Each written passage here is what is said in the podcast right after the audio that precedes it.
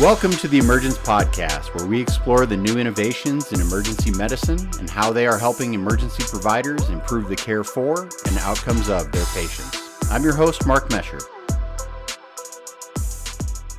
Welcome to the Emergence Podcast, sponsored today by Abbott. I have the good fortune of speaking with Dr. Jeff Bazarian, an emergency physician with an active concussion clinic and research program today. He serves on several traumatic brain injury related task force and panels for the Center for Disease Control and Prevention, the National Institute of Health, the National Science Foundation, and the Institute of Medicine. Welcome to the show, Jeff. Thanks, Mark. Happy to be here. Good. I'm excited about today's topic. I think it's uh, a very relevant one, obviously, and an ever evolving and changing uh, landscape as far as how we go about diagnosing and treating traumatic brain injury, uh, especially in the emergency room. Um, before we get into kind of uh, your work and and the very specific aspects of that, I'd love to learn a little bit more about uh, you as a physician. What made you decide to go into medicine, and uh, and then more specifically, what uh, drove you into becoming an ER doctor? Yeah, those are great questions. Great, great place to start. I haven't really thought about this, and probably since I applied to my last graduate program 100 years ago. Um, decision to go into medicine, you know, like like many people, I, I suppose I was influenced by my my parents, my my my immigrant parents. My mother is a is a nurse who probably should have been a doctor, but because of the way the mores at the time in the 40s and the 50s, that was not for her. My, my dad was an Armenian immigrant, and um, yeah, I think the expectation for him was to be a doctor as well, but he didn't. So so both of them kind of said, "Oh, we got an idea. Let's have one of our sons be a doctor." Lucky for them, I was inclined towards biology um, anyway. So yeah, it I mean, always helps if you have an actual desire to do something your parents want you to do, right? Correct. And what I was going to say, when I was 15, I was in a car accident, spent some time in the hospital, ah. and I think that um, that experience uh, definitely kind of solidified my my desire to do to do something, you know, in a medical realm. Sure. And then uh, I guess specifically, was that experience also what got you into emergency medicine or or was that more a decision made after you got into medical school? That's a that's another good question. I, I didn't have a traditional path to emergency medicine. I did an internal medicine residency because it was back in the 80s before EM residencies were really taking off. And, but I was always the I was always the guy putting in the lines for people, doing the blood draws and the art gases. I kept thinking, like, hmm, I wonder if this internal medicine thing is the thing for me. And uh, you know, when I was done with residency, I, I immediately started working in emergency departments and kind of grandfathered in, boarded, boarded that way. And I practiced emergency medicine my whole life, and I'm glad because it was a perfect fit for my personality. Oh, that's good. It's interesting. I, I've talked to a number of ER physicians who rarely is there a traditional path that leads them into the ER. So it's interesting, but uh, not surprising that, that you speak uh, the same uh, in that regard. I guess more specifically in, in the ER space and, and the work that you've really driven to do as it relates to traumatic brain injury, you know, what led you down that road within uh, the emergency medicine space? Yeah, that's a that's a great question. And, and, you know, I first started practicing emergency medicine in the early '90s.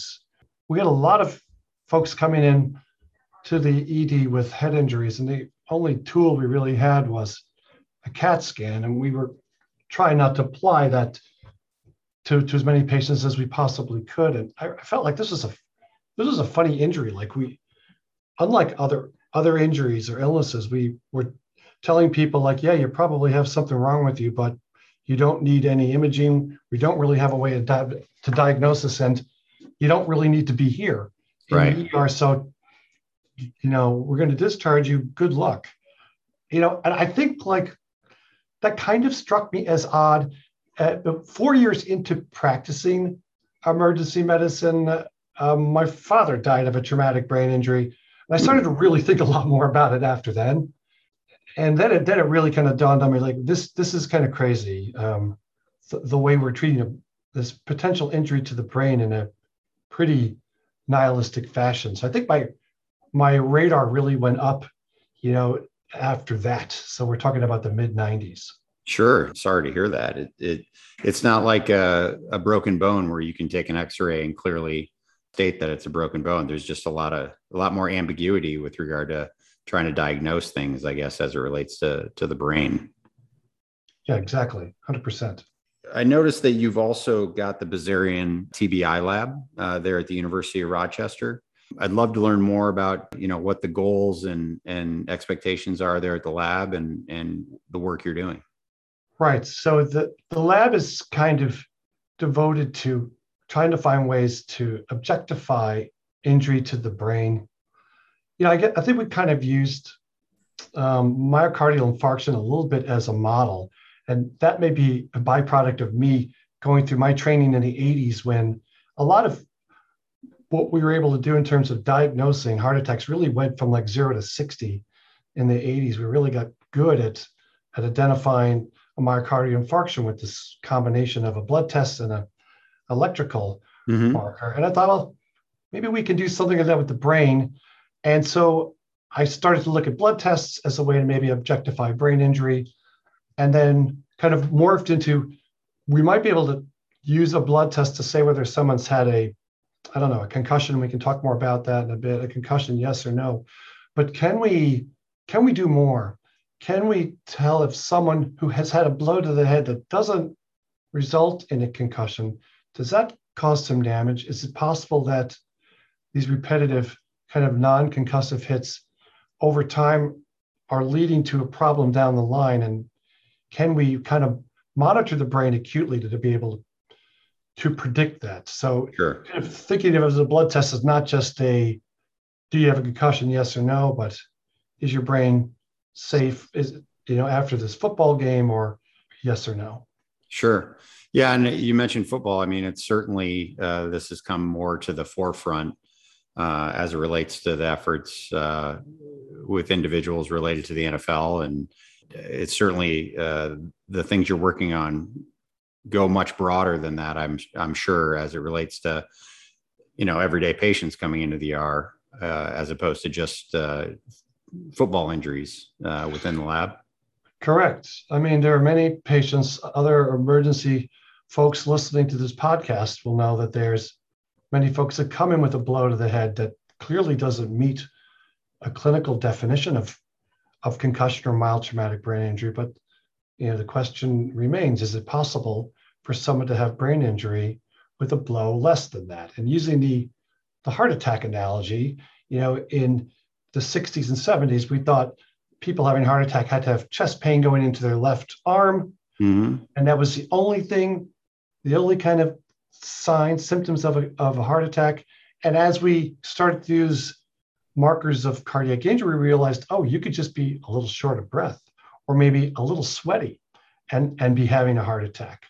And I think we're going to find something similar with head injury. You can have a blow that maybe doesn't result in being knocked out, confused, or amnestic that probably results in some injury. Sure. And I, I know the work you're doing has a lot to do with point of care, but is there anything you're, I guess, anybody's been able to do as it relates to the follow up, both short and long term, in those types of patients? Yeah, there's an intense amount of interest in being able to look at a patient who's several weeks out, or days or weeks out from an injury, and by looking at markers in their blood, try to say, yes, you did or did not have an injury several weeks ago and this, there are a few more challenges, uh, but I think we'll be able to do that at some point in the future. That's great. You know, the brain is obviously a, uh, we're still learning a lot about it. Uh, so I, I, imagine this has really helped uh, leaps and bounds us at least learn aspects of how it functions as well as, you know, how it heals. And is there a lot, you know, a lot of diversity in how these things uh, come about as well as how uh, the recovery is for patients, or have you found it to be a pretty straightforward uh, process? Okay. So if we're talking about mild traumatic brain injury, which is the most common sure kind of severity of traumatic brain injury, probably over 90% of all traumatic brain injuries are mild. The other term for that is concussion. There's great variability in recovery. Um, and I think that the in, in the old days, people used to think that this wasn't even an injury and that there was no recovery to be had because there was no problem. Mm-hmm. As we started to study this more, we saw that some people got better quickly, others did not. You know, right now we're struggling with a statistic that about 15 to 20% of those who suffer a, a, mild traumatic brain injury take more than three months to recover. And you might say, well, 15 to 20%, that's, that's not too bad. But we're talking about millions of people in the United States anyway, who have one of who have a mild traumatic brain injury every year. I mean, um, you, you know, Fred Korley did some some good work showing that across the United States, close to five million people a year are evaluated for traumatic brain injury in our EDs. So the, the denominator is quite large. So even if the proportion is 15 to 20 percent, that's a lot of people yeah, would take longer than yeah, longer than three months to get better. Yeah, a million people is not an insignificant amount as it relates to that, especially with uh, such a traumatic event that they're having to deal with. Yeah, exactly. So, you know, obviously in the emergency setting, time is of the essence. And as an expert in this area, what have been the current tools and protocols up to this point to assess traumatic brain injury specifically for patients coming in the ER. I know you mentioned CT earlier uh, and not really loving the idea of having to to send people for CTs more than you need to, but uh, it being a really difficult thing to fully understand which ones you should triage out to get a CT, or there have there been historically other biomarkers available? Just understanding that aspect of what historically up to this point has been the protocol and and likelihood of success based on that protocol the goal of the emergency provider, the emergency doc, such as myself, is really not to make a definitive diagnosis in terms of did this person have a mild traumatic brain injury or not?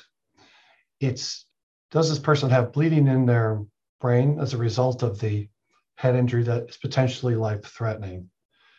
And that's where CAT scan comes in. Mm-hmm. Uh, so you know the the ER doc is faced with task of trying to decide out of the hundreds of people with mild TBI that that come in to their ED which one needs a CT scan.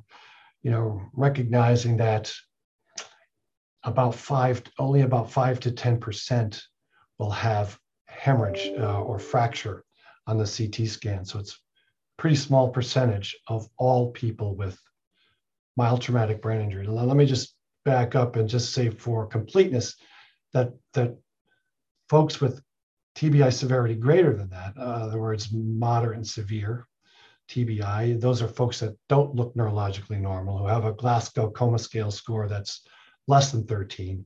That's a pretty straightforward. They're all going to get CT scans. Sure. I mean, that's a more obvious visual and functional um, assessment and being able to, but it's really, I guess, the rest that that the ambiguity comes into play then.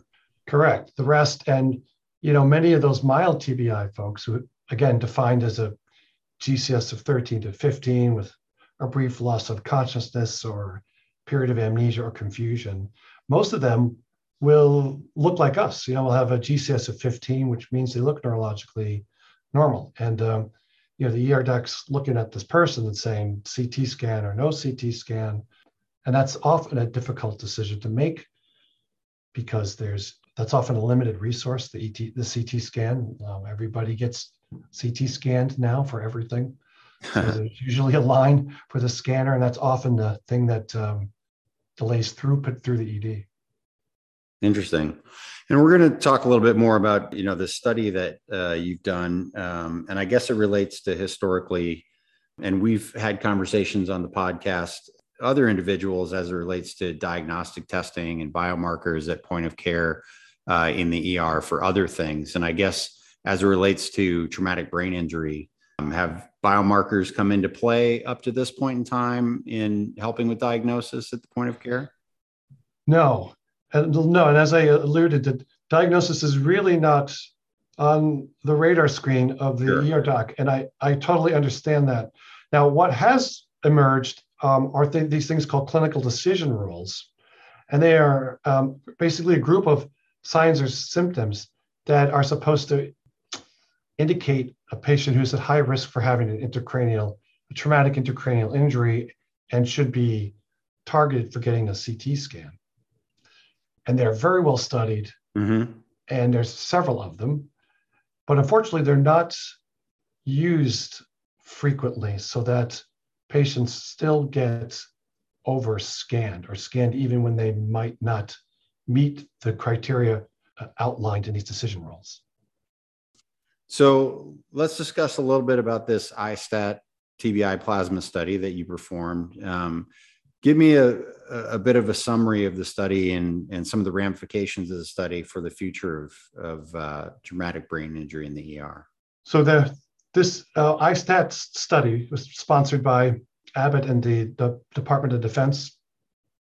Looked at two two brain proteins and that end up in the peripheral circulation after a blow to the head. And the I- idea is that the higher the level of those proteins in the blood, the more likely there is to be a traumatic intracranial injury on CT scan. And this is um, this is kind of a, a paradigm shift for how we view the brain because the brain has kind of been a bit of a black box to us and to be able to understand what's happening to it acutely by by by looking at venous blood is is really something that changes the game entirely for how we would manage someone with a, a brain injury. And by the way, this whole idea started not in the United States, but in um, in Western Europe and Scandinavia. They were quite far ahead of us in this regard.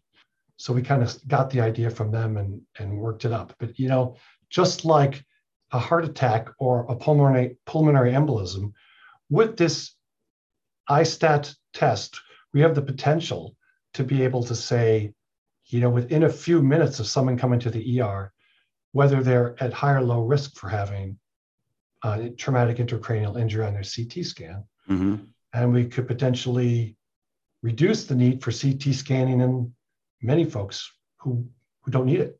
No, that's tremendous. And, and certainly with any study, getting into the details of, of how it was performed and, and the aspects of it, I, I was impressed with I guess, the size of the study um, and the number of subjects that you uh, that you were able to to utilize in the study. Uh, can you speak a little bit more about that and how how you were able to work with that many subjects?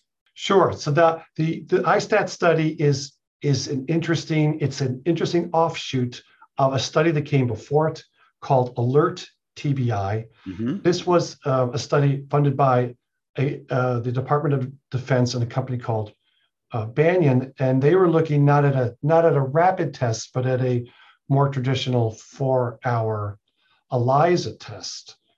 Um, so the Department of Defense was heavily invested in in being able to know whether a warfighter had a, had an injury that required medevacing to a to a an aid station with a CT scan. So they put a lot of money into getting centers from not only the United States, but also from Europe to, to take part in a trial where we got 2011 subjects to um, give us a blood sample. And the, the original, that original study was published two years ago. Um, and then there was every, every subject had plasma banked for future study. And Fabulous. Abbott came along and did, did this study on these banked samples. That's, that's great. So, explain a little bit about how the test uh, itself works in the study.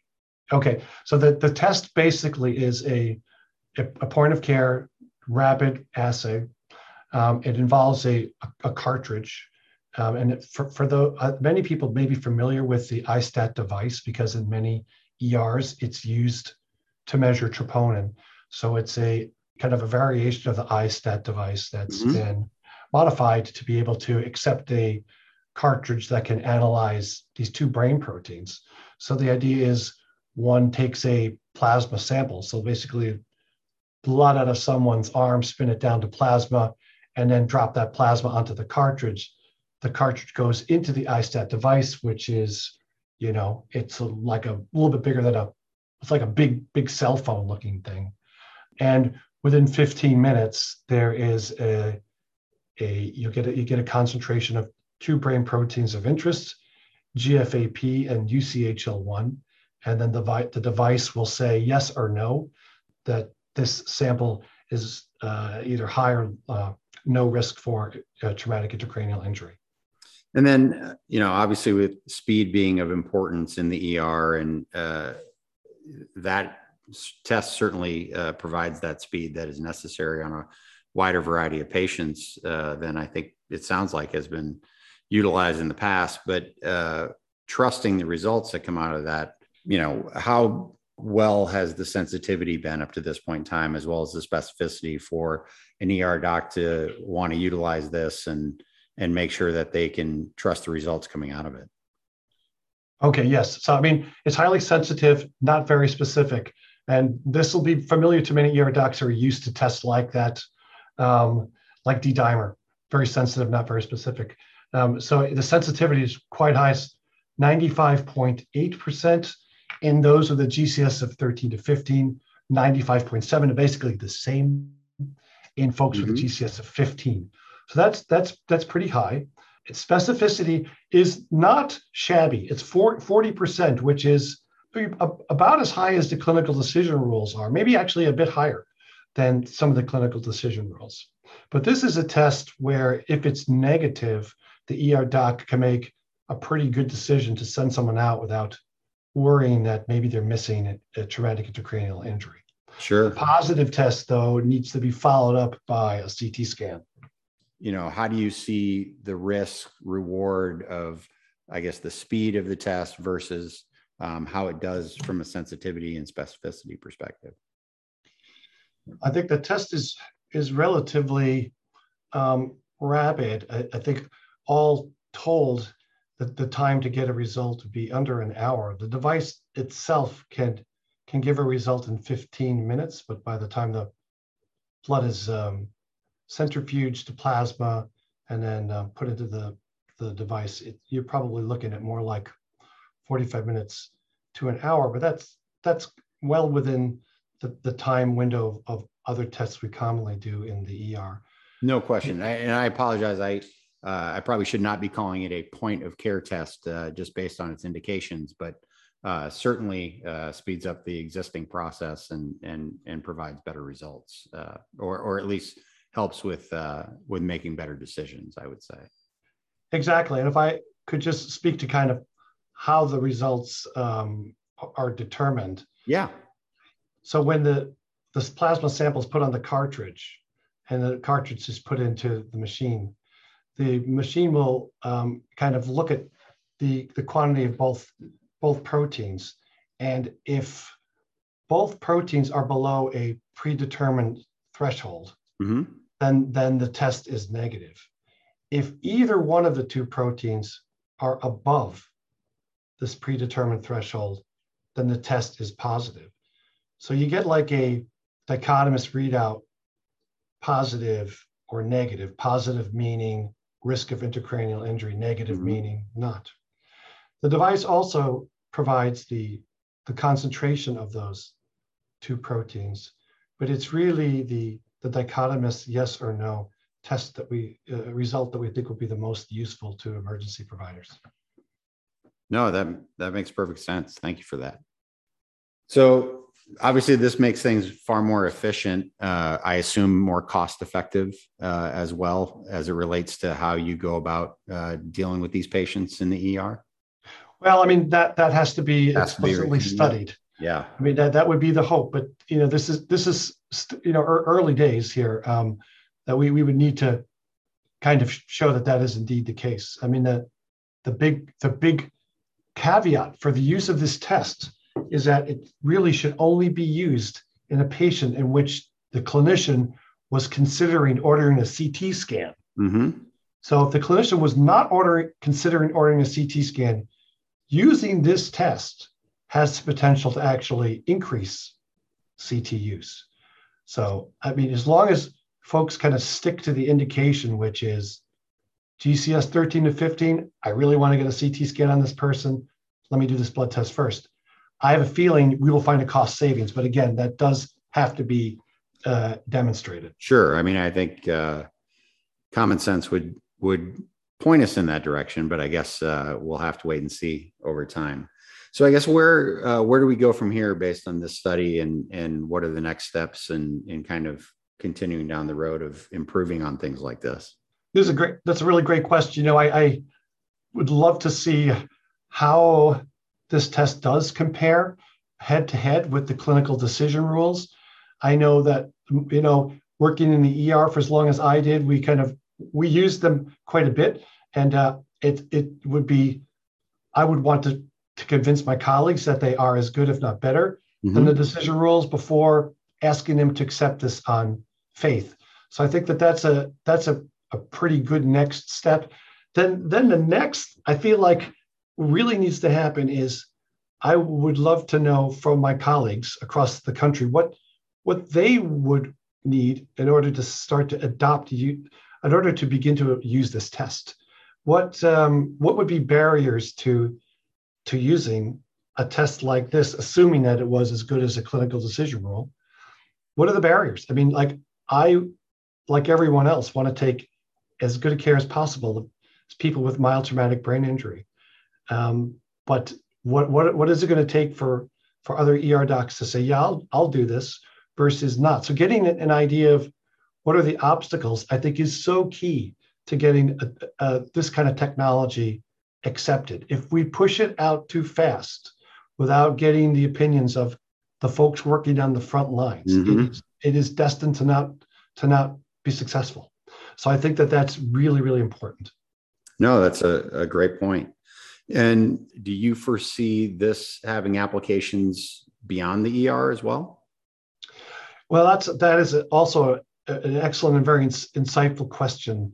There, you know, I, I think that there's uh, rural areas in the country that are far from hospitals with a CT scan that would probably like to know: Do I really need to take this patient to a trauma center with a CT scan, or is it safe for me to bring them to maybe a, a um, an ER without a CT scan. And I, I, think a device like this could be very, very helpful in sure. the many, many rural parts of our of our country um, that that are doing their best to provide good care. And I think that this would really help them make a good decision. No, that's a great point. Pretty well. I mean, I I think you're on the right road with regard to the applications that you're you're providing. I I, I applaud you for the work you're doing in your lab, and um, thank you for your efforts. Certainly, I've got uh, boys coming up who are uh, interested in football and other sports where, um, you know, as, as well as just in general traumatic injuries you worry about all the time. So, anything we can do to improve things for those coming up, uh, I think are going to be wonderful and, and hugely beneficial. So, any final words about uh, the study or your lab or just uh, your work in general and and uh, I guess specific to your outreach to the ER community to to provide you some some valuable feedback as you go forward?